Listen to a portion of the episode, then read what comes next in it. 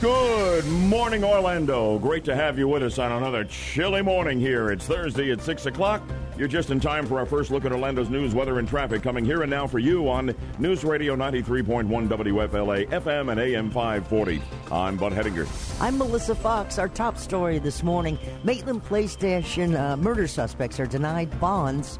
We'll have details coming up in one minute. We're hopping on the Trump train early this morning, going to the wall for the wall and what a presidential comment did to Wall Street. It's all next on Good Morning Orlando. 602 on News Radio 93.1. Music legend Elton John says he will reschedule shows in Orlando and Tampa, which were canceled this week due to an ear infection. We hope to announce a rescheduled date as soon as possible. There are no exchanges needed on any tickets. The new date of the show, any date um, that we pick for the show, will be valid. That is Angela Lanza. Now, Elton John's farewell Yellow Brick Road tour is expected to return to Florida in March of 2019.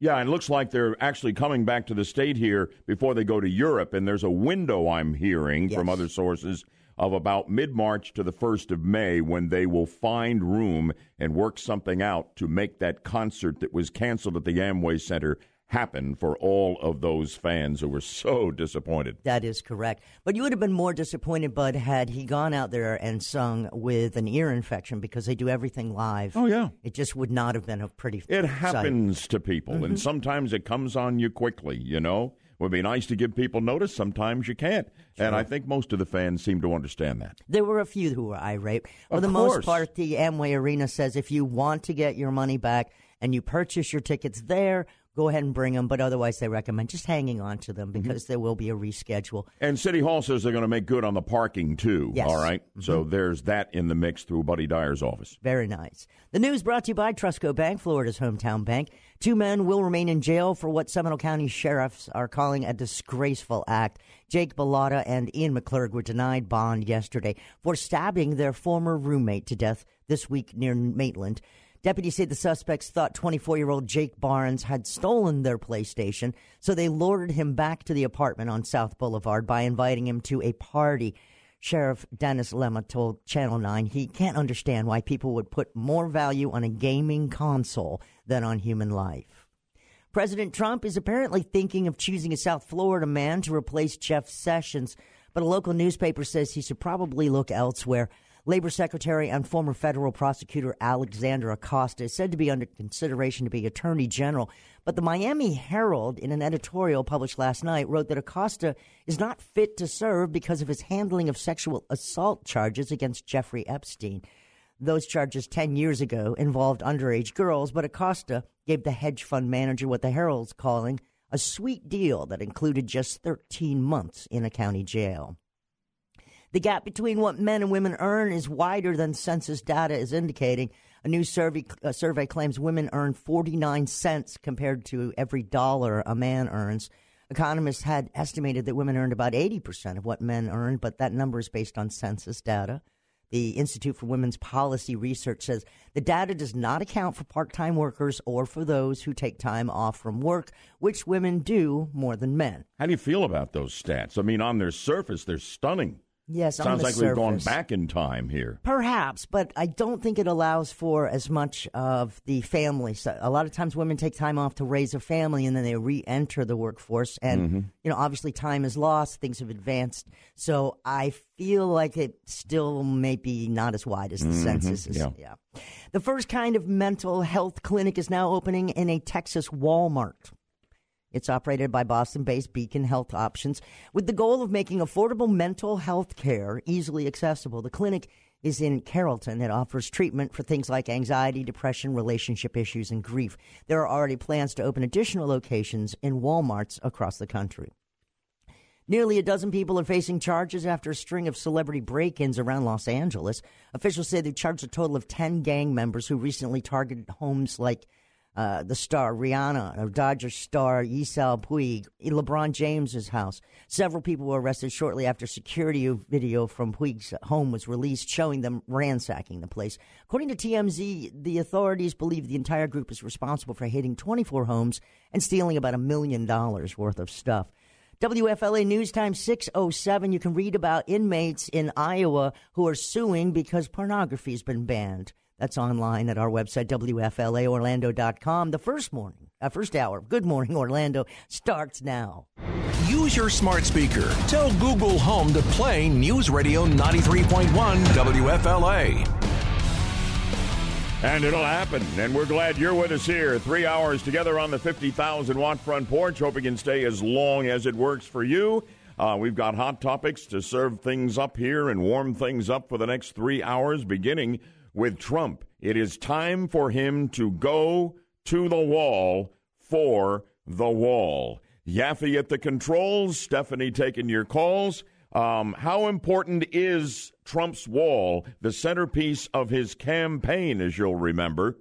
How important is it to you now that it get done versus how you felt about the wall when Trump first mentioned it early in his obviously successful campaign for president? Where are you on Trump's wall? How far should he go to get the money to get it done?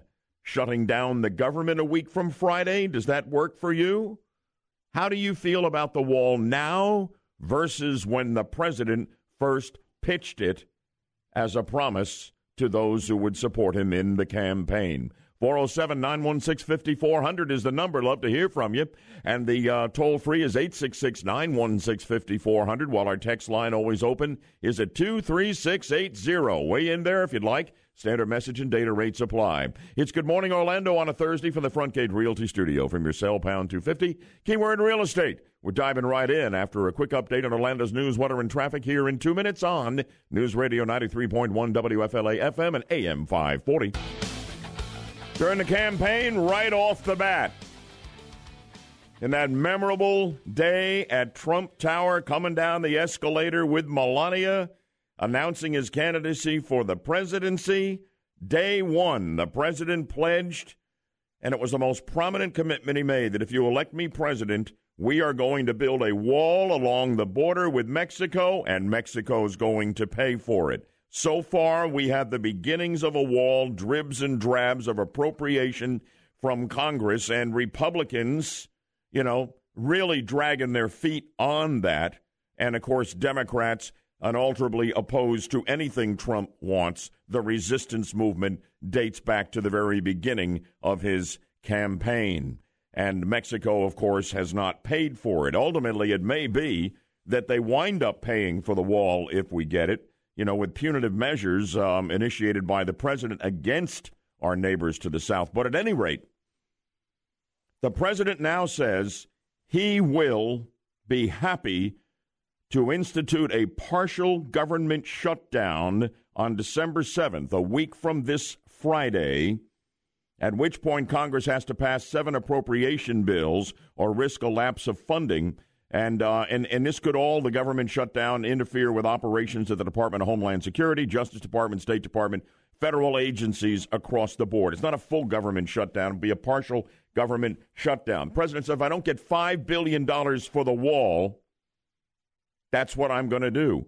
I, I would I would tell the president in a heartbeat. I would back him to the hilt from this microphone, as I have all the way on the wall, that he ought to go to the wall for the wall because it's now or never, at least in the foreseeable future because it's the lame duck session where the Republicans still have control of the House, which they're about to lose. And of course, they do have control of the Senate, and that margin will be increased in the new Congress. But you got to have the appropriations coming out of the House. This has got to get done in a key committee. Um, $5 billion has been approved. In the Senate, Schumer's digging in his heels, of course, part of the Trump resistance. The Senate uh, minority leader saying a $1.6 billion is what we have on the table. This needs to get done. The president says, I'm standing firm on $5 billion or we're going to have a shutdown. And he's got to get it done now because when the Democrats take over and Pelosi, in all likelihood, is the speaker, uh, I, I, don't see how he gets the appropriations that are needed. And the president is right. When I look at this, Yaffee, This is more politically viable, the wall now, in terms of the appropriations needed in Congress, and you got to have you're going to have to have some help uh, from the Democrats to get this done because of the images we had, particularly over the weekend. Everything the president said about the caravan coming up here and the bad actors who were in the mix all came true in the ugly scene at the border entry point in Tijuana.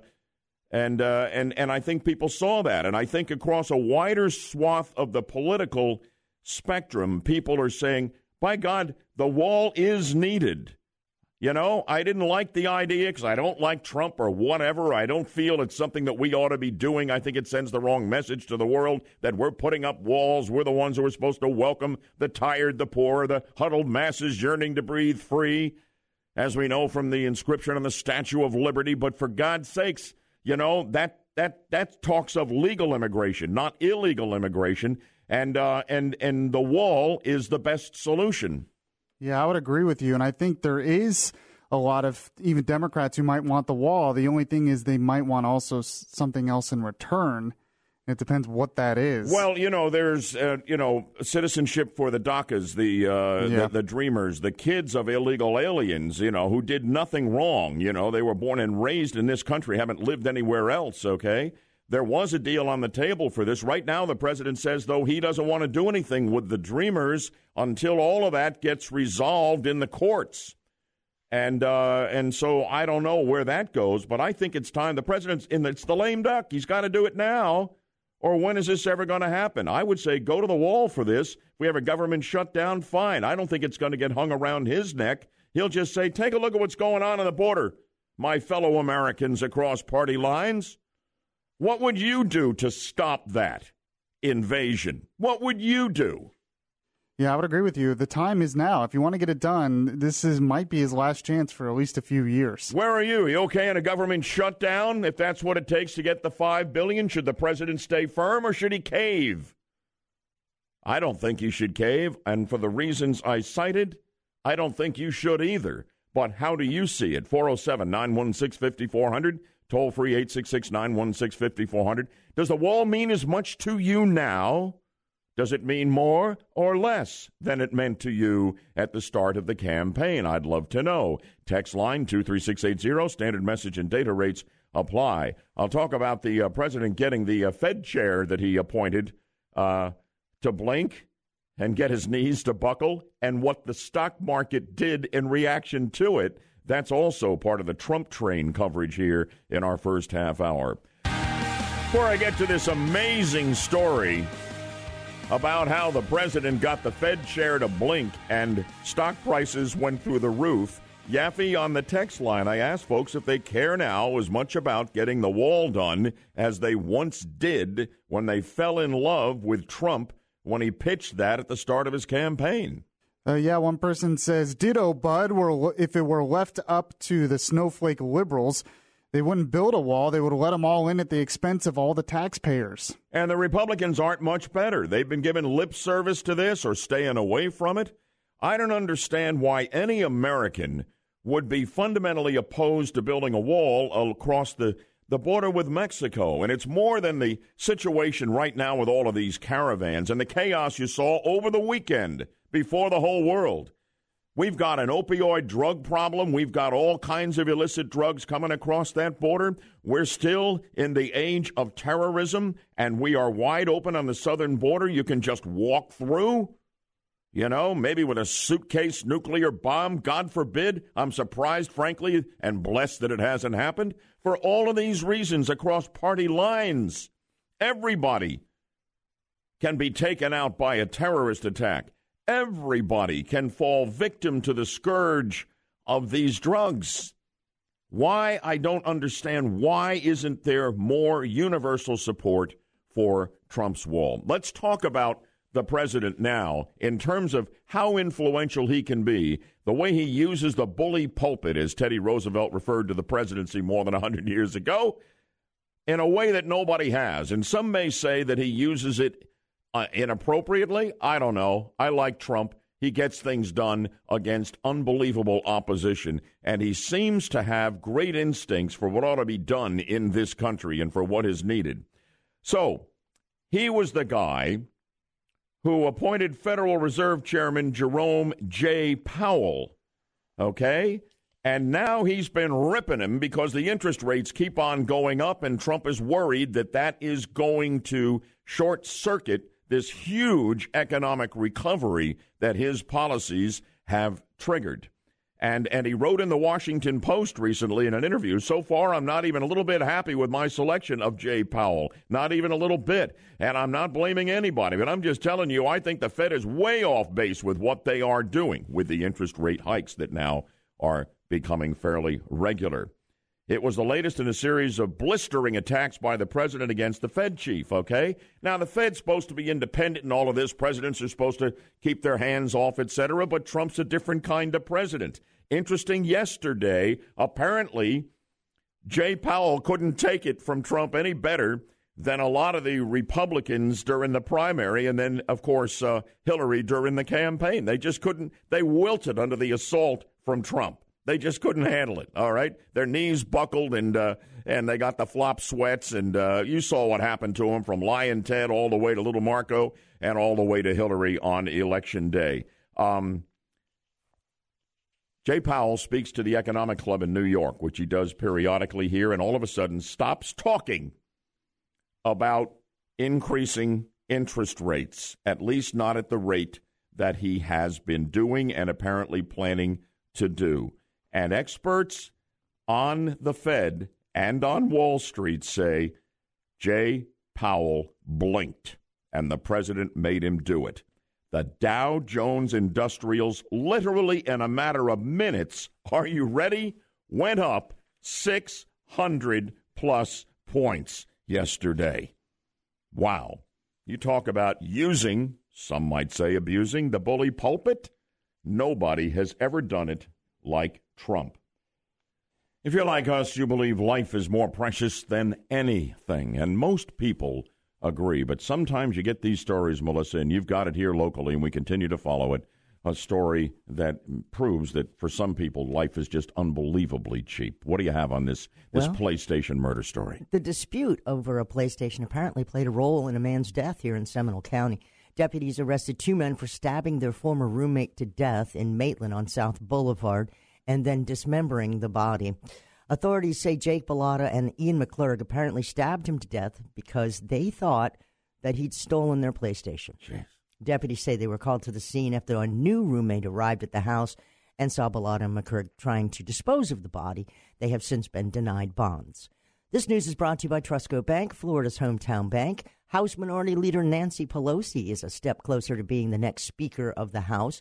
House Democrats nominated Pelosi in a closed meeting yesterday. And it was uh, so inspiring to hear my colleagues place my name in nomination once again for Speaker of the House. Now, no one challenged the veteran California lawmaker who was Speaker from 2007 to 2011.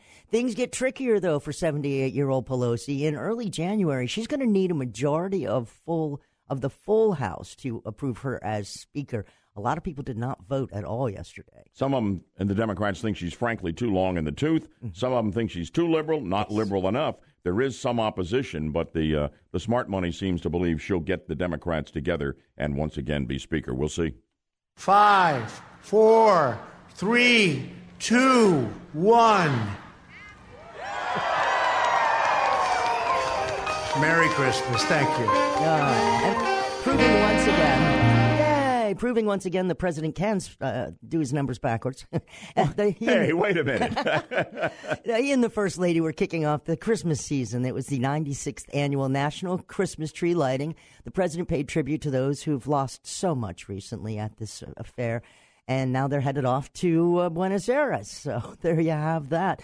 They'll be there for the G20 summit. President Trump's going to discuss trade with Chinese leader Xi Jinping this Saturday at the summit in Argentina. Illinois Rep- uh, Republican Congressman Adam Kinzinger said the U.S. needs to defend their trading rights. We're free traders, but we're fair traders. We have to be treated with the same respect.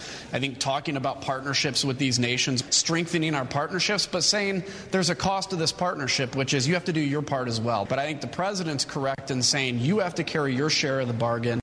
I agree. WFLA News Time is 636. I'm Melissa Fox, News Radio 93.1 WFLA. You can get these stories and more on our website, WFLAOrlando.com. Time for the Bloomberg Business Report, is it? Absolutely. All right, let's do it. From the one and only Gina Cervetti as Yaffee throws the switch and opens up the line live to the Bloomberg newsroom in New York City. Good Thursday morning to you, Gina. Good morning, Bud. What was it like where you work when all of a sudden uh, the Fed chairman, uh, you know, apparently had, had, had, had enough of the assaults on him by Trump, all of a sudden said, well, maybe we're not going to be raising interest rates uh, so fast. And all of a sudden, bang, uh, the Dow went up 600 points. I, I, I was only I was thinking of you when that happened. Well, you know what? I was gone from the office building by the time these uh, remarks were made. I have to say, but uh, I know that uh, everybody had their eyes glued to the screens, and then the uh, green on the screen obviously went to triple digits. And when you see the finished number up more than 600 points, Bud. A lot of investors applauding that news yesterday and the Fed chair's comments. That is pretty much what we saw pushing the market higher yesterday. Uh, borrowing gets more expensive. Uh, sometimes banks like that because their interest rates are going up and they're making more money. But for investors, money becomes more expensive to borrow and put into the market. So, in the end, we did see a pretty good day on Wall Street yesterday. Yeah, you absolutely did. And oil prices going down, right? Yeah. We've got those oil prices down 1.2% this morning, but and they are under $50 a barrel for the first time in just over a year. I wonder if we could leapfrog you ahead in the lineup you gave me here for your commentary on uh, how the drop in oil prices is is being reflected at the gas pumps for us, and we're seeing some pretty astoundingly low prices in places. We really are. With crude oil continuing to fall, we've got gasoline, Bud, under $2 a gallon at at least one gas station in 20 states across the country. Now, Florida is not among them, but Gas Buddy says the lowest price it found was $1.69 at a gas station in Denton, Texas. The national average is down seven weeks in a row to 2.53 a gallon. I've seen it less than that in New Jersey. Gas Buddy's Patrick DeHaan says the Great Lakes region is currently the cheapest region in the country. By the way, Gas Bud. I, I passed seven stations on the way to work. Gas Bud, two twenty two a gallon. That's the oh, best I'm seeing goodness. here. Okay? That's good, isn't it? It is good. Now let's talk about important economic reports. Data in focus today. Earnings reports coming in that Bloomberg will be keeping a close eye on for us. That's right. Uh, today we're watching for monthly updates on personal income and spending. Those are important from the standpoint of the consumer. We've got pending home sales. There have been some signs lately that the housing market is starting to cool. We get the weekly snapshots of jobless claims and consumer comfort. And the Fed releases minutes from its meeting that happened earlier this month. Some earnings to watch for today, including a couple of retailers, Dollar Tree and Abercrombie and Fitch. And you have a new survey out on how um, folks think about the, the impact ultimately of these uh, of these tariffs and the trade war that the president has initiated to level the playing field with with countries around the world. How are folks feeling about how that's going to impact prices? Well, we have a new survey from IHS Markit, and what it shows is that less than half of U.S. manufacturers think that the tariffs and the trade war will lead to higher prices here at home for their goods in the next couple of years. And twice as many companies said they would hire more domestic workers over the next two years, though, due to the tariffs, compared to firms that will cut their U.S. workforce. So that's kind of a positive out of this. Yeah, it really is. And before you go, we got one more item from Bloomberg on the uh, energy uh, sector. Uh, ExxonMobil uh, has inked apparently the oil industry's biggest ever renewable energy contract. It sounds kind of odd, but it's happened. Does. ExxonMobil will use renewable energy to produce oil in West Texas. It's a 12 year agreement with Denmark's Ørsted company. Exxon is buying 500 megawatts of wind and solar power in the Permian Basin, the fastest growing U.S. oil field. And as you said, Bud, it is the largest ever renewable power contract signed by an oil company. Terms of the deal were not disclosed. Groundbreaking stuff, nevertheless. As always, great having you with us. Gina Cervetti every morning. Be here at 635 for her Bloomberg Business Report. Have a wonderful day. Catch you tomorrow, Gina. Thanks, Bud. You too. All right, good deal. Coming up, I have some fabulous news for all Floridians on crime and also a promise about to be kept by Governor elect Ron DeSantis on judges. You're not hearing much about this I'll tell you, I'll let you hear what he said during his debate with Putnam, and then what he's doing as we speak. I think you will like what you hear, but you got to stick around to hear it. So we'll get to that. We'll have it right after we update Orlando's news, weather, and traffic for you in only two minutes here on Good Morning Orlando. I'm committed to bringing you good news. We all need a lift, and I'll bring it to you whenever I can find it. And uh, more on what Melissa first reported yesterday morning. According to the Florida Department of Law Enforcement, crime statewide in Florida dropped 8% in the first six months of this year.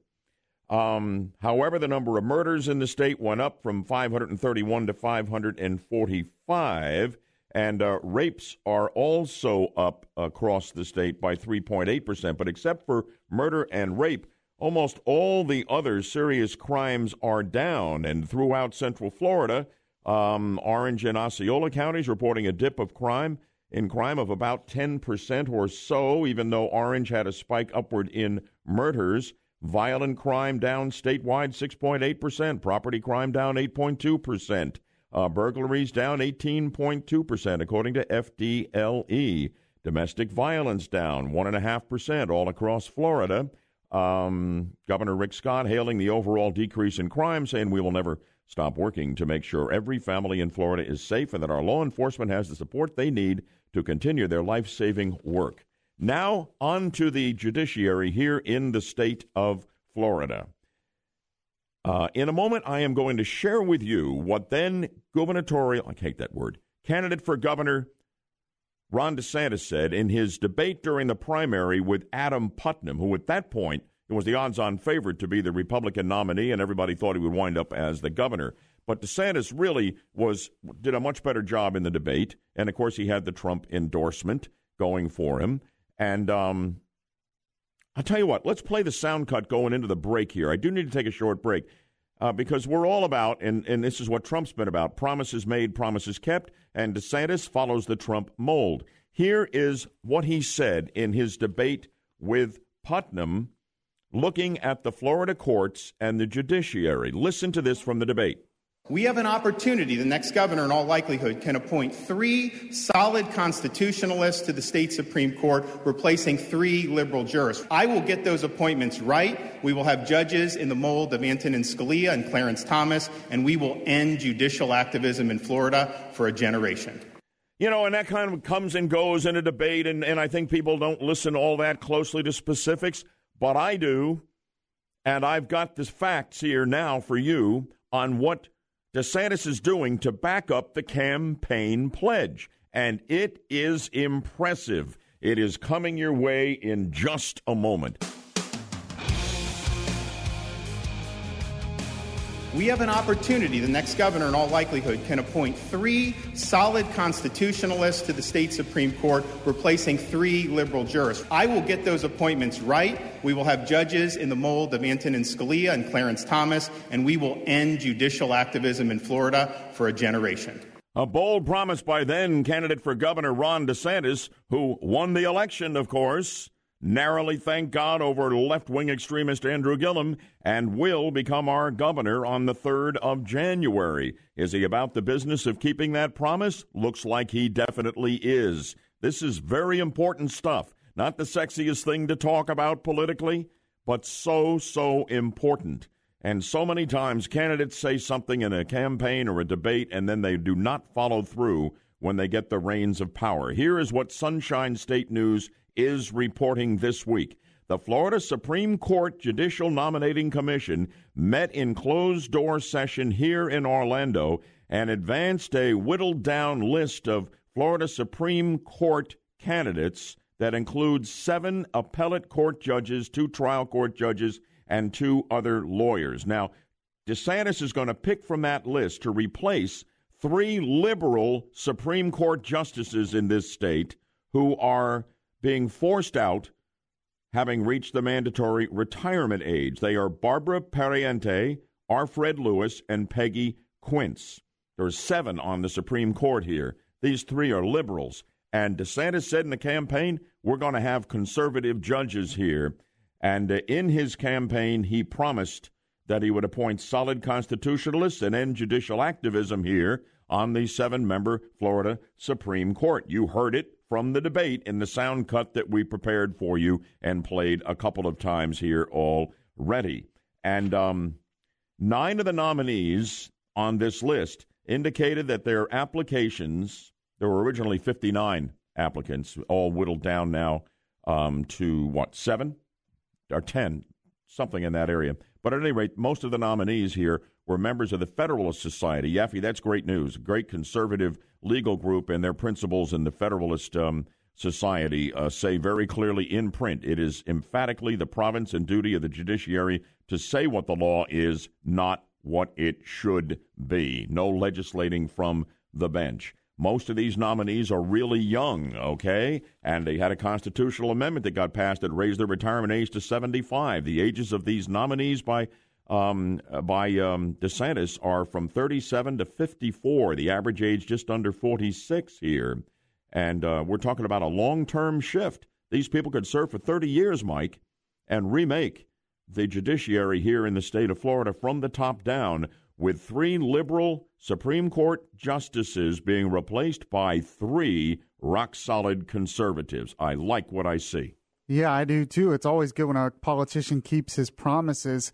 I will say this too every conservative out there should thank God for the Federalist Society because they have done so much to remake the courts and get rid of activist judges. Oh, they're fantastic. Yeah. Absolutely great. And um, uh, one, of, one of the real stalwarts there is one of the best um, uh, guests they ever have on the Fox Special Report panel, Mollie Hemingway. As a big time player with the Federalist Society, and um, and and and she is just great on that panel that they have right. on uh, Bret Baier's show. If you haven't connected to her, she's all part of the Federalist Society. And Mike's point is very well taken. By the way, on the list of these conservative Supreme Court nominees, we have one from within the sound of my voice um, up in Daytona Beach in the uh, Fifth District Court of Appeals, Jamie Rutland Grosshans, one of the young ones, too, at age 39. She's a former assistant state attorney and county judge. So we will watch that closely. But I like what I see from Ron DeSantis in terms of making a campaign promise and very actively early on going about the business of fulfilling it.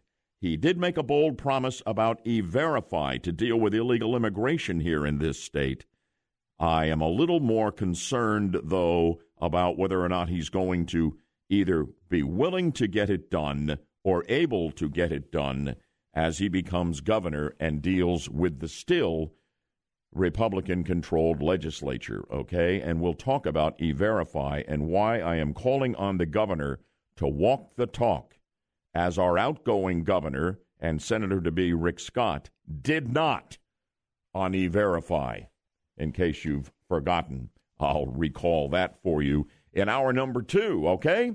So we're looking ahead to the new DeSantis administration, and we're talking about E-Verify, and I'll definitely want to hear from you. In the meantime, we're going to hear from Melissa Fox bringing us the news on a sex-offending Santa locally and the President and the First Lady heading to the G20 in South America. Good morning from us all.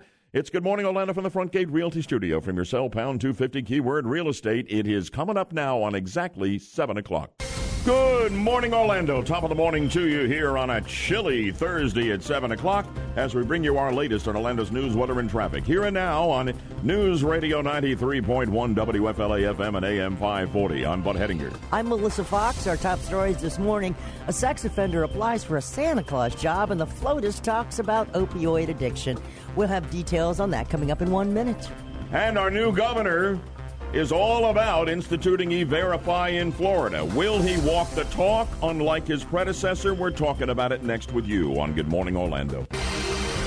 704 now on News Radio 93.1. Diana Ross got us into the holiday spirit last night at the annual Rockefeller Center Christmas tree lighting ceremony. The legendary soul singer performed a medley of Christmas hits. Giddy up, giddy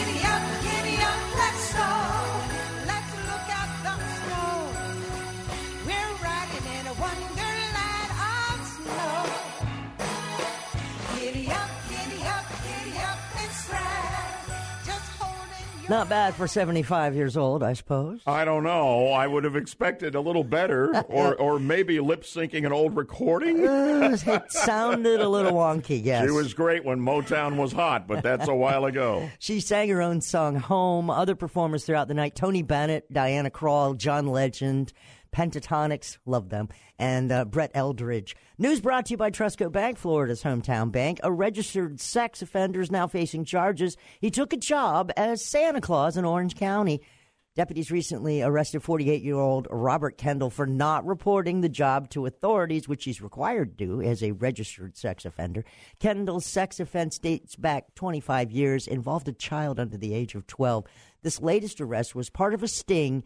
Uh, he did not have any contact with children, in case you were wondering. First Lady Melania Trump is addressing students at Liberty University in Lynchburg, Virginia. It's part of a town hall discussing the opioid epidemic. And if you or someone you know needs help, you need to be brave enough to ask or strong enough to stand with them as they fight through the disease. The First Lady added that opioid addiction rehabilitation is now one of the pillars of her Be Best initiative to help children of all ages. While speaking to students, Ms. Trump says the independence that comes with being an adult can be exciting, but also scary because of this epidemic.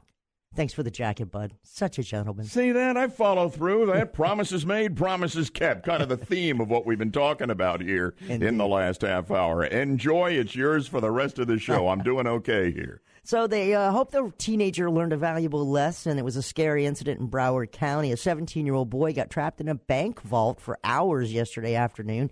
It was a former branch of Bank America in Hollywood. A friend he was with was able to call 911. An employee who works at the bank's current location gave police the combination to open the safe. The bank that's on Dewey Street had several no trespassing signs, and a fire official said, This is why you shouldn't be in places you're not supposed to be. Well, how in the heck does a kid get into a bank vault? you know, it's just somebody is like asleep at the switch there. Something. Good Lord. Definitely. Glad was it a worked miss. out okay. WFLA News Time 707. You can read about the deputy who resigned after caught uh, on camera stealing food from a crime scene. That's at WFLAOrlando.com. The second hour of Good Morning Orlando starts right now.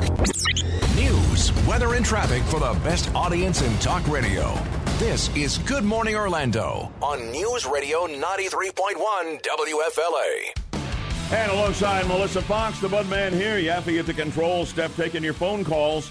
Um, I'm going to hold our new governor, Ron DeSantis, and I'm very excited about him, um, to account on the pledge he made that you will hear in a moment during his debate with Adam Putnam during the primary about the fact you elect me governor, and I'm going to do what has not been done by the current governor, Rick Scott, although he once promised it, and that is to institute e verify so that companies in this state cannot hire illegal aliens to get a break on the cost of labor.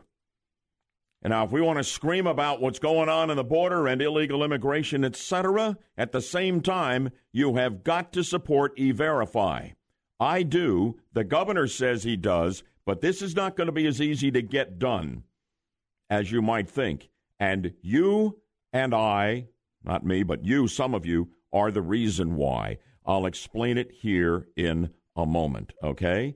Because E Verify is what needs to happen in this state if we're going to stem the tide of illegal immigration.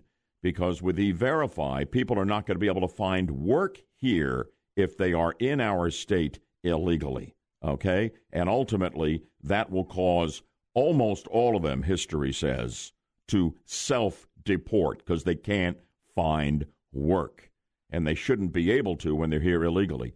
But what if that increased the cost of everything you buy from produce to your lawn service? What if it cost you more? Would you still support E-Verify? It's time to walk the talk and not just the new governor. That's where we begin here in a moment. And we'll get to it right after we update Orlando's news, weather, and traffic in two minutes on Good Morning Orlando. E Verify, electronic verification that you are here legally before you can get a job in the state of Florida.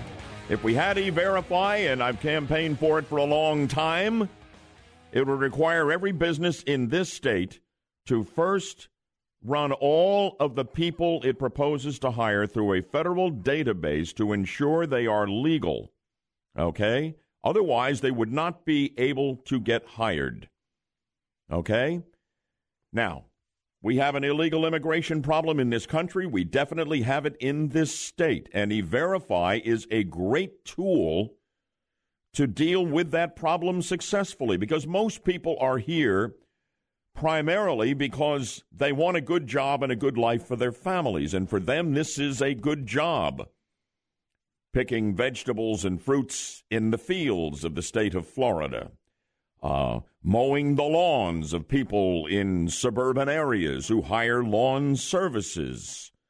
You know, almost all the workers who are harvesting our fruits and vegetables, our produce, and mowing our lawns and trimming our bushes are here illegally. Everybody knows it. Now, if you want to get serious about getting rid of illegal immigrants in this state and having only legal people in the state of Florida, you've got to support E Verify. But would you support it if it raised the cost, as it will, if it's instituted, it will raise the cost of harvesting our fruits and vegetables and getting them to the supermarket for you and me. It will make your lawn services cost more because right now you have these illegals being paid under the table at a far lower rate than they would be paid if they had to work here legally and would have to be paid the minimum wage. That's the truth of E Verify.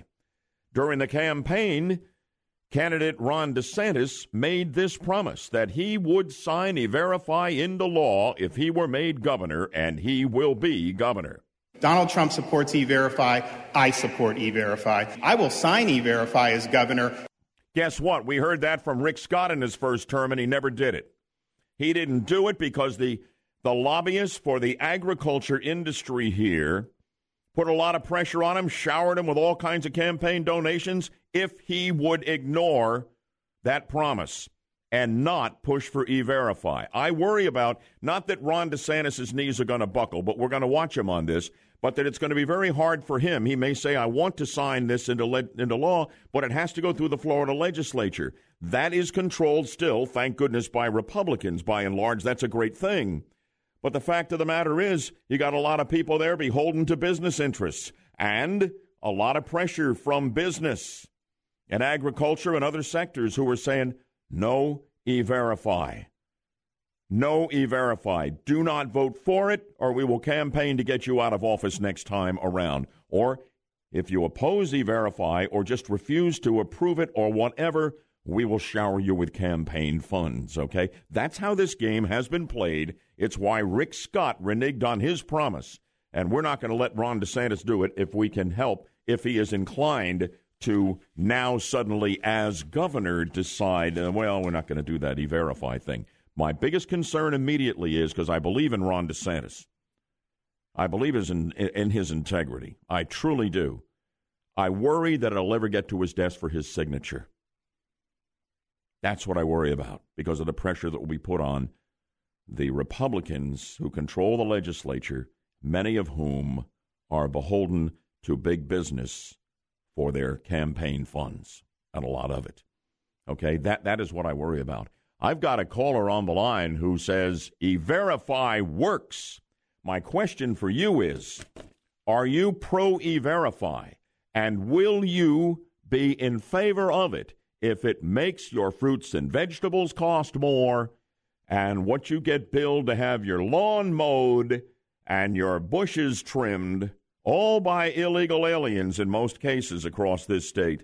Are you still going to want E Verify? Are you willing to walk the talk? You say you want illegal immigration done away with and dealt with in this state. Are you ready to walk the talk? Is the governor and the legislature, are they ready to walk the talk on E Verify?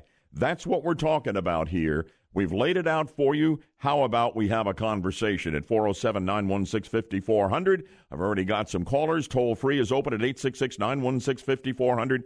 Text line 23680 with standard message and data rates apply. Um, Yaffee's going to weigh in as well. It's all ahead. And good morning, Orlando. So glad you are with us.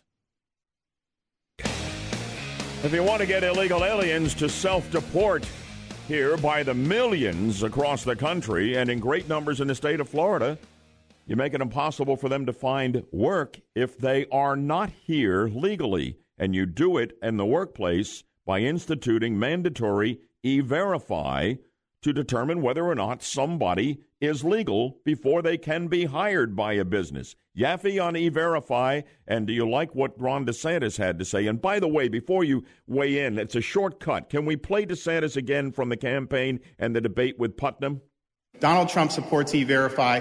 I support E-Verify. I will sign E-Verify as governor. But it's got to get through the legislature first, and I tell you, that is not going to be so easy, but it needs to get done. Well, yeah, it's it's one of the best ways to stop illegal immigration in this country because you made the really good point that they will self-deport. So I think I think it's exactly right. I think this fear that it's going to raise prices is a little bit fear mongering. I Well- don't think it's going to raise prices that Well, much I, I to think really change I think things. prices for things like fruits and vegetables and for lawn service are actually a little artificially low because it's done mostly by illegals. Okay. Yeah. Well, if it just goes to a reasonable rate, it's going to seem like my goodness, the cost just went up. It just got back to where it really ought to be. But are people I- ready for that? Yeah, I don't know. I don't think it'll be that much higher though. I really don't.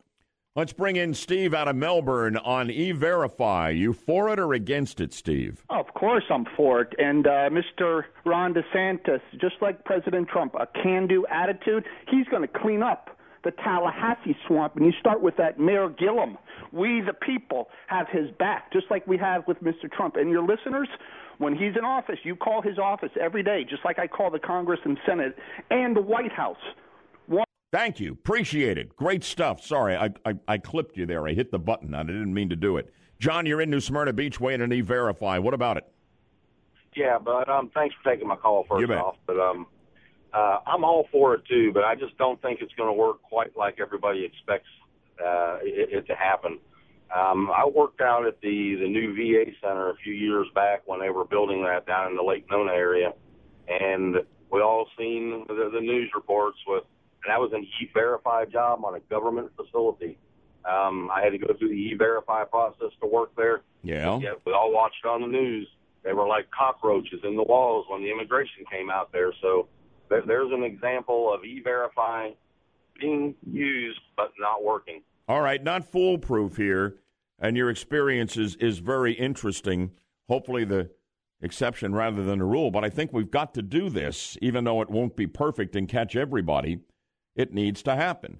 DeSantis promised it. Of course, you know, he doesn't have to actually sign it if it never gets to his desk, and I worry about our legislature for the reasons I cited. We're going to hold them accountable. To Ocoee we go on E-Verify. Richard, good morning to you. Good morning, Bud. Thanks, thanks for taking my call. I want to commend you uh, for for for bringing this up as a, a Republican bringing this up. This is something I don't hear very often. This is uh, take it from somebody who's a legal immigrant. This is absolutely needed. Uh, most, as you said before, most immigrants come here looking for jobs. If they're cut off at that source, they will not come. We will not have that issue that we have right now at the border if E-Verify was in place. This needs to get done. an immigrant making a compelling case. Where did you come from here before you found your way to this blessed country, the United States of America, Richard? I'm from the Caribbean, born and raised. Wonderful to have you here. I hope you're enjoying living in the greatest country on earth. I am, Bud. God bless you, my friend, and it is great to have you with us here. Porch Pirates, hurricane season almost over. All the news. Melissa Fox next on Good Morning Orlando from the Front Gate Realty Studio. From your cell, pound 250, keyword real estate. It is 729. Good morning, Orlando, Thursday edition. So great to have you with us on the 50,000 watt front porch. Melissa's going to bring us the news update here in just a moment, but I am proud to be part of the Good Morning Orlando team and the hardest working team in all of radio. You want real rock solid proof? Both Yaffee and Melissa came in when it was still dark this morning, and they will be on the air when it is dark tonight. You guys are back to back on WFLA in prime time. Yaffee, you're first. Well, yeah, I'm on at 8 p.m. for another edition of Beyond Reason Radio. I was on last night as well. If you missed that, you can catch the podcast on iHeartRadio. Just search for Beyond Reason Radio, and it's there. All right, you'll be talking about all the hot topics, local, national, Yep. and uh, taking phone calls, etc. And then you turn it over to Melissa for your own primetime show. Right. Connection show. And tonight, along with Lizzie Said What and uh, my cast of crew, I've got Dr. David Klein from Stages of Life Medical Institute. And we're going to be talking about how you can avoid the funk, the junk, and viruses this season, especially with the cold snap we've got right now. Boy, you guys are going to be in sleep optional mode. I don't know how you do it. You make me feel like a slacker. Actually, we'll have some advice on that tonight. The word is melatonin. Uh huh. I can't. I can't handle that stuff. I get groggy from that stuff. I, I've known people that take it, and it really does help them sleep better. Yeah, we'll have details on that tonight at 9 o'clock, right after Yaffee's show, Beyond Reason. But Nice. in the meantime, news this morning, and we see this in recent holidays here. Um, folks get fleeced by the porch pirates. What do you have on that? Well, Porch Pirates, uh, Pirates are spoiling holidays for online shoppers, even those who have camera systems. Our own Alan Spector has details. The folks at the home security website safewise.com list Miami, Fort Lauderdale, and Tampa, St. Petersburg among the top 10 areas in the country where packages are likely to get stolen. They say consumers can thwart porch pirates by using package delivery tracking, adding insurance and requiring a signature for delivery, installing security cameras or a doorbell camera, and having packages sent to their office or picking them up in person. If you're a victim of package theft, SafeWise advises you to contact the carrier and the retailer, file a report with insurance and the police, and check home video surveillance. Alan Spector, News Radio 93.1, WFLA. The news is brought to you by Trustco Bank, Florida's hometown bank. Great use of the word thwart, by the way. You don't hear that often. You really don't. Good word.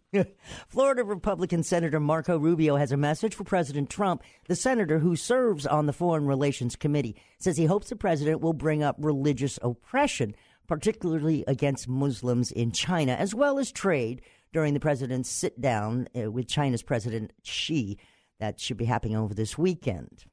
What's really been outrageous about this is that all over the world, even many of the Muslim countries, have been silent about it because China has apparently bought their silence. It's an outrage. I want the president to raise that, and I also want the president to raise the broader issues of our relationship with China. They're cheating and they're stealing American uh, intellectual property, uh, their unfair trade practices. The two leaders are scheduled to meet during the G20 summit in Argentina. Busy hurricane season, busier than forecasted. Dr. Phil Klotzbach is one of the experts who predicted up to 12 named storms, but there were 15. Can you believe that? And he says El Nino never developed. That would have prevented the formation of some of those storms. The season also included two devastating hurricanes, Florence and especially Michael, which hit the panhandle here Right. in Florida. The season officially ends tomorrow, but that doesn't mean that hurricanes can't happen. Yeah, the, the tropics don't know that. The hurricanes Right. don't know that. They Right. don't have a calendar, you know, and anything can happen. And boy, it's all it's all about not how many you have, but where they hit. And of course, we know with devastating effect here what happened with Michael and then Florence in the Carolinas. Yes, we did. Rockefeller Center Christmas trees all lit up for the holiday season. Midtown Manhattan had a huge ceremony last night with a lot of musical performances. And it culminated with the 72 foot Norway spruce being lit with 50,000 multicolored lights. There were blustery winds, tight security, but you couldn't keep away thousands of spectators. Now, most days you can go and visit the tree, and then on January 7th, they pull it down. And once the tree's taken down, it's milled for lumber, and then they use the lumber to build homes for Habitat by Humanity. Yeah, it, it's become a great tradition. Began when they built Rockefeller Center in the early 1930s, and my dad, as a young college kid, found work in the summers to pay his tuition by working on Rockefeller Center. And the first tree was put up by construction workers at the top of one of the skyscrapers in 1931, and that became this great tradition we know today. It is really a great tradition. Uh, speaking of weird stuff, though, O.J. Simpson's former manager is releasing a new documentary about the infamous murders that he was acquitted of, claiming Simpson had an accomplice. Norman Pardo says for the first time the most in depth investigation into the case will show that on, not only Simpson was involved, but he had at least one person helping him. This will be pitched to the networks next week. the uh, the whole thing coincides with the 25th anniversary of the murders of Nicole Brown and Ron Goldman. Don't you think if that were true, we'd know it by now? Yeah, time to let it go, people. Yeah, somebody's found another way to make a buck off that awful story. WFLA News Time is 738. I'm Melissa Fox, News Radio 93.1 WFLA. The second hour starts right now. Well, no, it continues now. Continues right now? Yes. Oh. Yes. It Well, I- starts at the top of See, the hour. See, this is what happens. See, I'm born in the middle of, of the 60s, so uh, everything's confusing. well, don't tell me that. You're doing fine, Melissa. Catch you in news breaks and top of the hour, etc. How's that jacket that the Bud Man loaned you here doing? All right. I, I got to go put You know what on. it is? I think you're getting some brain freeze down here because you're not wearing the jacket, okay? so warm up. We'll catch you at 8 o'clock, all right? In a moment, what's bugging the Bud Man? There's always something on that list. Obama happens to be part of it. And then would you believe that racism is being charged against a nonprofit organization for their Christmas invitation? Wait till you hear this. It will make your ca- your hair catch fire, okay? Which may warm you up this morning, but that's the hard way. So we'll get to all of that right after we get to this. An update on Orlando's news, weather, and traffic here in two minutes on Good Morning Orlando. You know, the left is constantly on the search for some way to play the race card against conservatives. And Barack Obama seldom misses an opportunity because he so loathes his successor, his very successful successor, Donald Trump. He was playing the race card earlier this week in a speech at Rice University. And it came back again in the form of Trump's nationalism, which the left is tries to paint incessantly as being racist because it means white nationalism. It's code when he says, I'm a nationalist for being a white supremacist, a racist. It's ridiculous. All the president says is, I'm all about America first. I love our country. I want us to clean up our house and take care of our people and our problems before we deal with the rest of the world, okay? I'm a nationalist on that basis. But of course, Obama, and he had a liberal audience here that was just lapping up this stuff down at Rice University, painted the president's definition of nationalism as racism. You start getting politics that's based on uh, that person's not like me, and it must be their fault.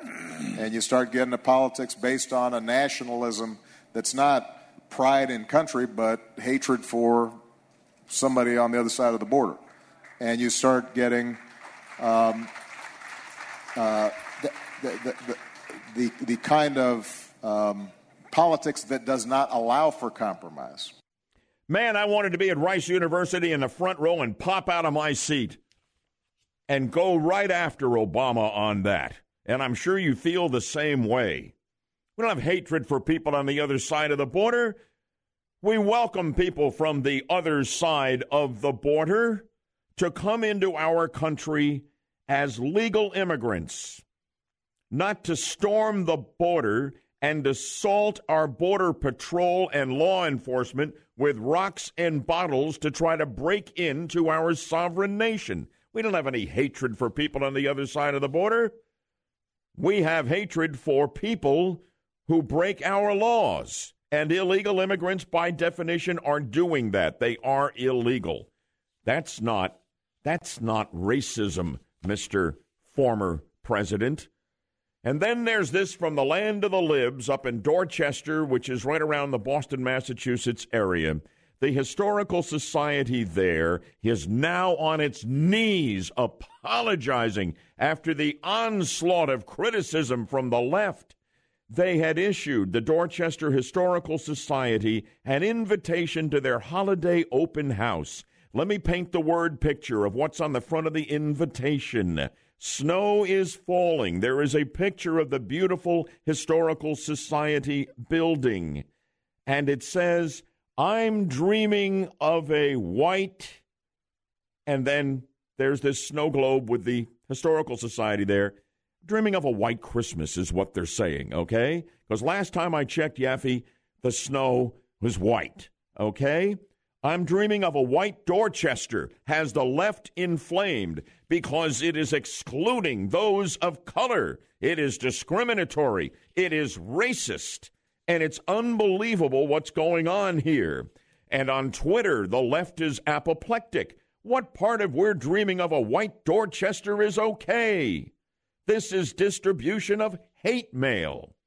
Even though the mayor of Boston said, I think that the Historical Society just made an honest mistake, didn't mean anything vicious or racist about it, the left is going crazy. The Historical Society has issued an apology. We're sorry about our graphic used for this event. It was an oversight on our part, and the event photograph has been removed from our social media. We were simply changing the words to the classic Christmas carol, White Christmas, and we just didn't think it through properly. Thank you for alerting us, they write, to this matter, as we certainly do not want to project that message, even if completely accidentally. Again, thank you, thank you, and please forgive us. Do you even believe this, Yaffee? Unbelievable. Now, the next thing that has to happen here is the great Bing Crosby and the man who wrote the song he sang, the most popular Christmas song ever recorded, White Christmas, Irving Berlin, they both must be discredited and branded as racist. Bing Crosby, Irving Berlin teamed up. I'm dreaming of a white Christmas. Oh, wait a minute. To the exclusion of everybody who's not white? Oh, you racist, how insidious that was back in 1941 when that song topped the charts, and it's still the most popular Christmas song ever. But now we know the whole thing had a code message of racism, and it still does today. I can't believe this is a real story, that this is a real thing.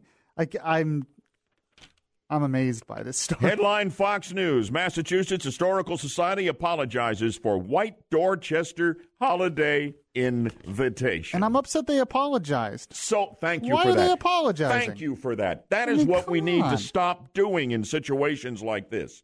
You know, where there's racism, it must be pointed out and ferreted out. Where there is none, there is nothing to apologize for. They should have said, and they didn't have the guts to say it in the land of the libs in Massachusetts. Maybe they wouldn't have had the guts down here if it was the Winter Park Historical Society or something. I don't know. I would hope so. But you got to stand your ground and say, this is outrageous.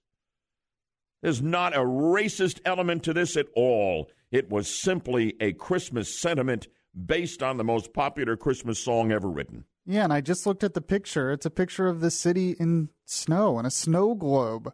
I mean, it's it's obvious what it's talking about.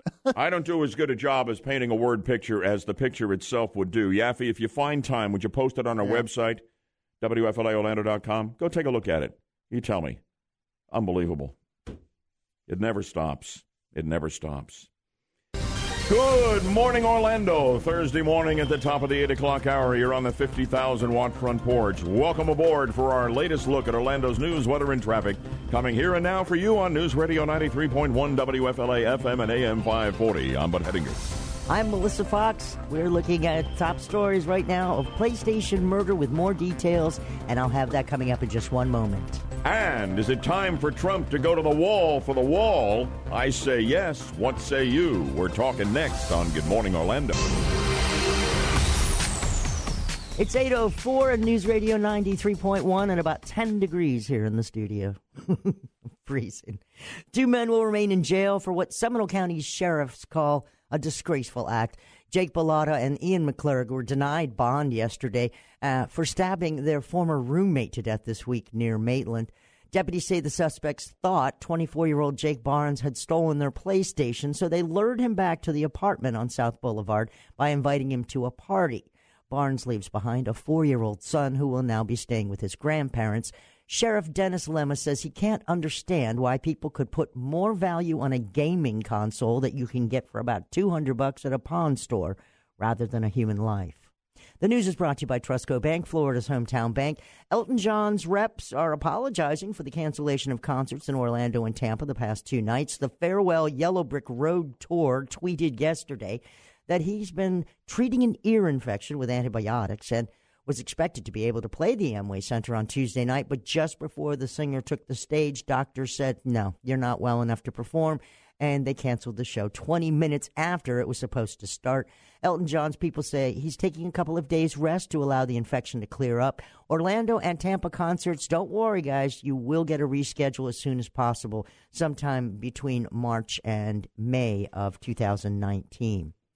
Florida Senator Bill Nelson is addressing numerous topics. He is spending his last weeks in office. One subject he addressed was the Affordable Care Act and how people wanted it fixed, not repealed. Nelson said uh, this is not the first time. There is room to improve this bill. There's a lot of work to be done to bring down the cost of health care, to make insurance more affordable, and increase coverage for people who still don't have it. Nelson is being replaced in the Senate by Rick Scott, who has promised to be a reliable vote for Donald Trump's policies. Americans aren't living as long, and health experts are blaming it on increases in suicides and drug overdoses. Yeah, I heard something about this. This is concerning. What do you have on this? Well, deaths from drug overdoses hit a new high last year, more than 70,000 people. And suicides were up 3.7%. So we've got three newly released government reports that show the average lifespan for someone born in the United States last year is 78.6 years, which is down from 78.7 years in 2016. Women still continue to live longer than men on average. Life expectancy is 81.1 year for women 76.1 years now for men. You drive us to an early grave, you know? Only kidding. Okay. Got one quick update for you. It took a little time, but justice caught up. I don't know if you remember, I told you about the lady who complained because she didn't get enough ketchup with her order. No, I hadn't caught this one. And 24 year old Myra Gallo is now under arrest. She allegedly attacked a McDonald's manager last month because she did not get enough ketchup packets with her meal. You know what I blame that on? High fructose corn syrup addiction. Sugar. You think that's what it Sugar, is? Sure. Please. she does face a Lock misdemeanor assault charge. WFLA News Times 807. You can read about digital smell technology and video chat. Yes, the stench of the future is near, bud. It's online at WFLAOrlando.com. I'm getting a whiff of it already. Doesn't smell good, but I'm curious enough to want to take a look. Where do we go to see that? Right on the website at WFLAOrlando.com. Got it. Yes. All right. Let's start the third hour of Good Morning Orlando right now. From News Radio 93.1, this is Good Morning Orlando. Well, when you put it that way, we will start the I hour. think I woke a few people up Yeah, then. I guess you did. Melissa Fox bringing us the news, top and bottom of the hour, whenever it breaks. Yaffee at the controls, and uh, Steph will be taking your phone calls. I got a question for you. It's now or never for Trump's wall to get significant funding. Is the wall as important to you now as it was when Trump pitched it at the start of his presidential campaign?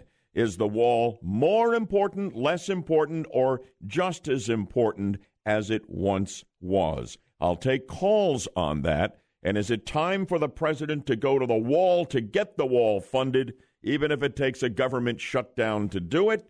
I'm all over this. Yes, is my answer to the question I just posed. I want to know where you are on the wall. 407 916 5400. The toll free 866 916 5400. The text line 23680 where standard message and data rates apply. We've got that, and we're serving up a fresh batch of red hot early morning Trump tweets as well. So it's going to be a busy half hour on the 50,000 watt front porch, and we are glad you're with us here on uh, News Radio 93.1 WFLA FM and AM 540. Where an update on Orlando's news, weather, and traffic awaits you in just two minutes here on Good Morning Orlando. Trump's waited long enough for Congress to get its act together and open up the coffers and significantly fund the border wall he pledged would be built if he were president. He said Mexico would pay for it. I'm sure downstream there's a way to make them do that, but most immediately that funding's got to come from Congress. It's the lame duck. We're going to lose the House in January. This has got to happen now. President says he is dug in. He is going to have get 5 billion dollars for the wall even though Schumer only wants to give him 1.6. A key House committee has green-lighted 5 billion on the wall, so there is support there. But he says that he will be very happy to initiate a partial government shutdown on December 7th if he doesn't get the 5 billion. It is now or never for significant wall funding from Congress, and we've got to have it here. You see the chaos on the border. The president finds this now to be more than ever a politically winning stand that he is taking, and I think he's right. I think people are saying, uh, and not just the Trump base, that we have to have border security, and the wall is what will do it. And the president should be able to sell this, and his supporters in Congress should be able to sell this to all the Democrats who were dug in against them if not on the basis of cutting out illegal immigration on the border, we've got drugs, illegal drugs that are killing our people by the tens of thousands every single year coming across the southern border. On that basis, that's not a partisan issue. Anybody, anybody can have their lives ruined or ended by these illicit drugs. The terrorist threat is real. And the border is an open invitation right now. We need maximum border security. Forget this as a partisan issue. It is not. It is an American issue, and it is now or never. It is time for Trump to go to the wall for the wall. Let's go to the phones and see what you think. Good morning, Wayne. Thanks for waiting. You're on with the Bud Man from Orange City. Good morning, Bud. Uh, my thought is shut the government down and close the borders. And to those Dems like uh, Pelosi and Schumer, they want them people in. Let them support them. Let them go live with them. Let them take care of them. I think the American people, at least from my standpoint of me, I'm tired of taking care of them. I can't get half the stuff that they get. All right, Wayne, anyway, thank you. And, and you are all over a government shutdown or whatever it takes, as am I. I don't care. I don't think the Republicans and Trump are ultimately going to be blamed if that's what happens. I think this can be effectively sold, and I think this, this funding needs to be forthcoming, and the president needs to go to the mat to get it. I agree with you. Thank, Thank you. Thank you very much. Al, you're in Winter Garden. Welcome in from the western end of Orange County. Hi, how are you? I'm fine, sir. How are you, Al? Good. Uh, this right now is in Trump's wheelhouse. This is a medium, medium pitch fastball right down the middle of the plate, and Trump can hit it out of the park. Close the government down. And the and and the bottom line is Trump isn't fighting just the Democrats on this. He's fighting the weak-kneed Republican establishment as well. He needs to put them all on notice and say, "Give me the wall, or I'm closing the government down." Beautiful. I'm with you all the way, Al. Yaffee's been checking incoming on the text line at 23680 where standard message and data rates apply, but on the phones, I haven't heard from you yet. Does the wall mean as much to you now as it did when Trump pitched it when he began his campaign? Should the president go to the mat to get the $5 billion funding for significant wall construction now? If not now, in the lame duck, when? We're going to lose the House. Going to be run by Pelosi and the bleeding heart liberals on the left who want all the illegals they can get in this country because they think ultimately they can turn them into citizens and votes. Okay? This needs to get done, and it is time finally to take a stand, Mr. President.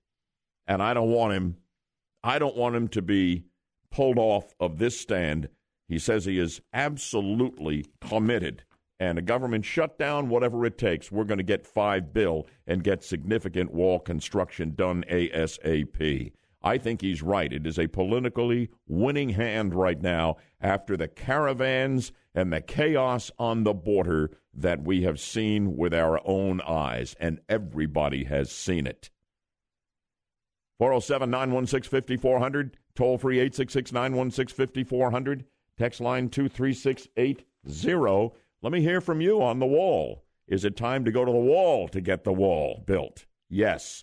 407 916 5400. You let me know what you think. Carlos, you're next on the phones on going to the wall for Trump's wall, and now is the time.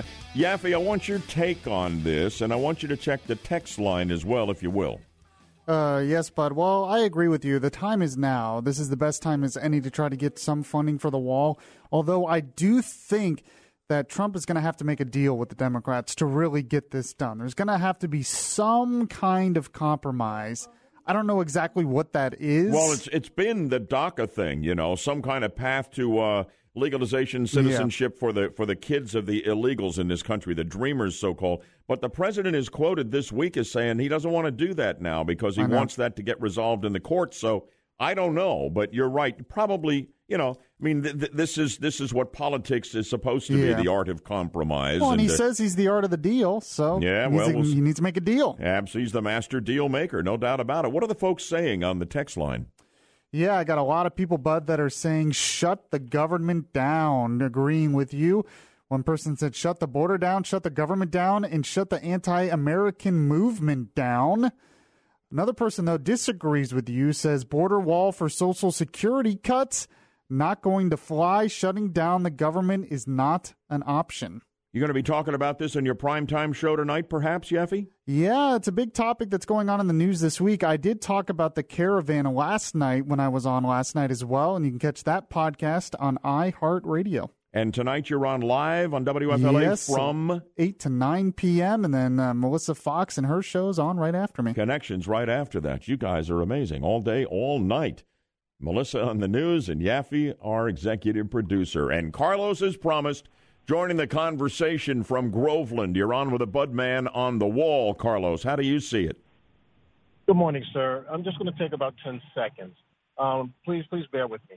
Um, I think this speaks to Trump's character, honestly. Um, he was hired on saying that someone else would pay for it.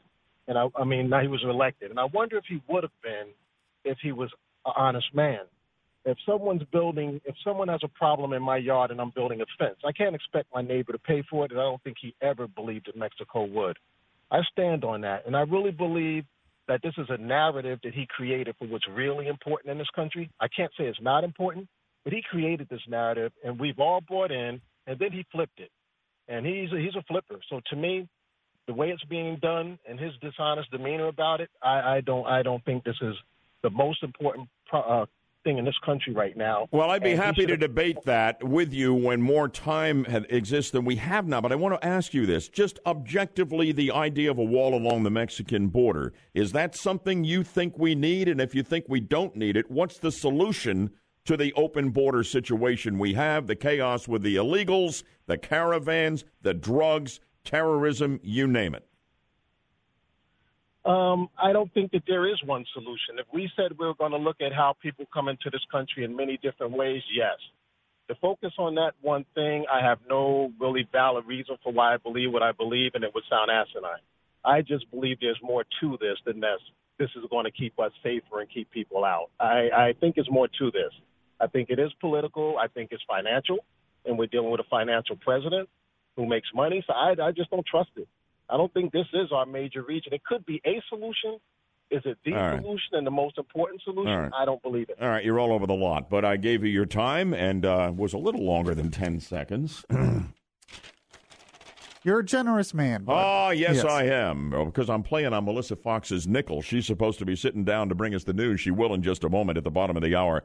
Locally, a terrible story continues to unfold in court.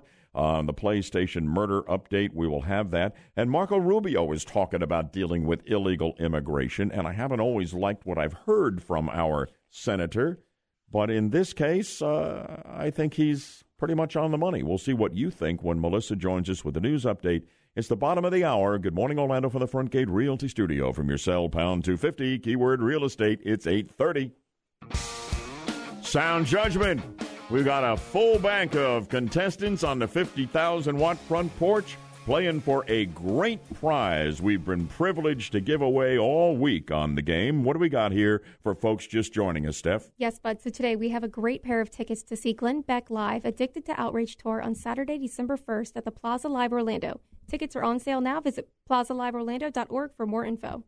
Very good. We're ready to go. If you're trying to get in to win those Glenn Beck tickets and meet Yaffee in the bargain because he's going to be there doing the intro, um, a wrong answer opens up a line, but you got to be quick 407 916 5400 and you can win in a later round. Well, today's Sound Judgment Game spotlights that great American Christmas tradition, the annual lighting of the national Christmas tree in Washington.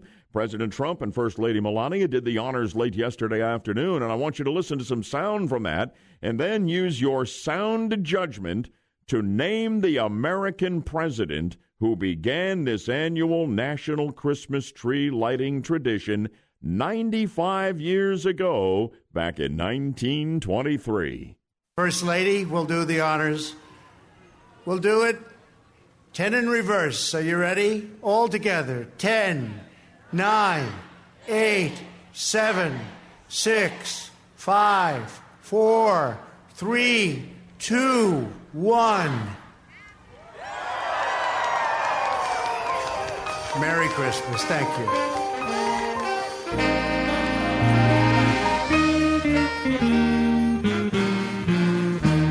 Tree was beautiful, the ceremony was beautiful, and a great tradition was continued in the nation's capital. So the question, callers, is this Who was the president who first lit the national Christmas tree? I'm going to start way down here on the toll free. Toll free, name that president. No? Gone. Okay. Let's back it up to line four. Who was that president? Roosevelt.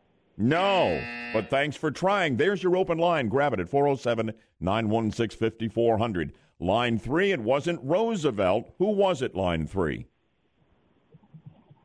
Line three. Oh, it was it was uh, Wilson. No, nope, nope. All right. Glenn Beck tickets on the line. Not Wilson, not Roosevelt. 95 years ago, 1923. Line two, who was the president? Harding. No, but you're closer than anybody so far. 407 916 5400. This is interesting. Line one, go ahead. Who was the president? Truman.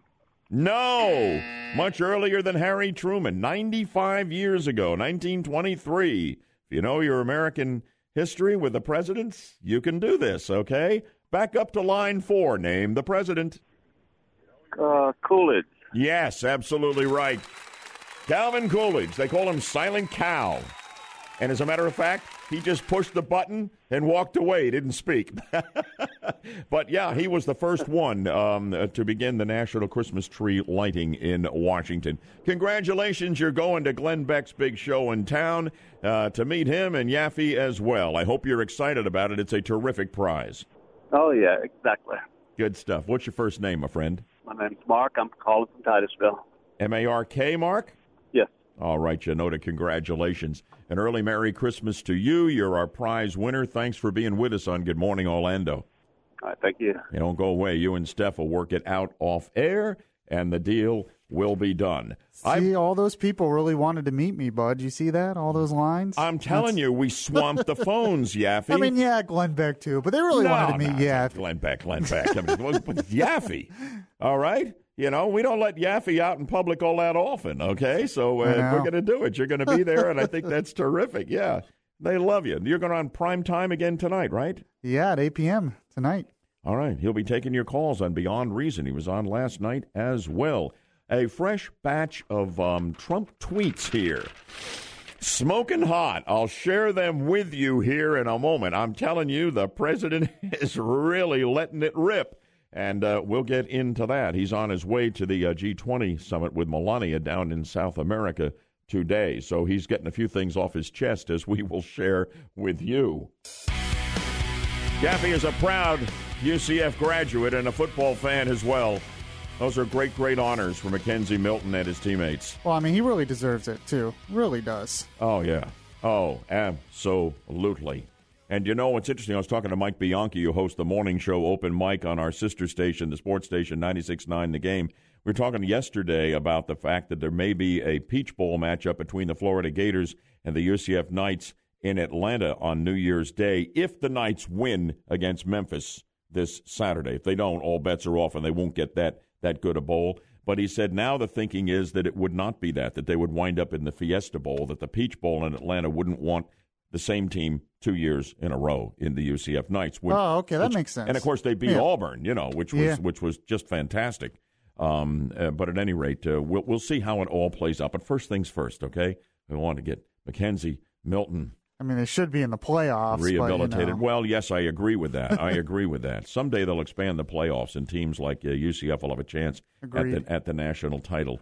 Um, before we go, uh, you brought in here a smoking hot group of fresh Trump tweets from early this morning. Yaffing comes walking into the studio during the break. He says, "Trump's up." That's how I feel. He's like, he wakes up, he's like, oh man, I got stuff on my mind now. I got to tweet. Let me take them in order that they came in, all right? Trump. General Motors is very counter to what other auto and other companies are doing. Big Steel is opening and renovating plants all over this country. Auto companies are pouring into the United States, including BMW. And I told you about Volkswagen's plans for a plant here in the country earlier, um, including BMW, which just announced a major new plant. The U.S. is booming. Next tweet. Did you ever see an investigation? This is Mueller. Uh, more in search of a crime. At the same time, Mueller and the angry Democrats aren't even looking at the atrocious and perhaps subversive crimes that were committed by crooked Hillary Clinton and the Democrats. A total disgrace. And he goes on in another tweet. When will this illegal Joseph McCarthy style witch hunt, one that has shattered so many innocent lives, ever end, or will it just go on forever? After wasting more than $40 million, in parentheses, is that possible? Well, yeah, it is, and more perhaps. It has proven only one thing there was no collusion with Russia. So ridiculous. Final Trump tweet billions of dollars pouring into the coffers of the U.S. because of the tariffs being charged to China.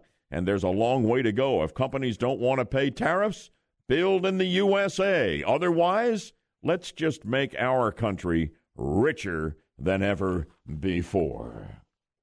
Wow. Glenn's next, Rush after that, Yaffee in prime time at 8. Thank you. God bless you, and God bless America.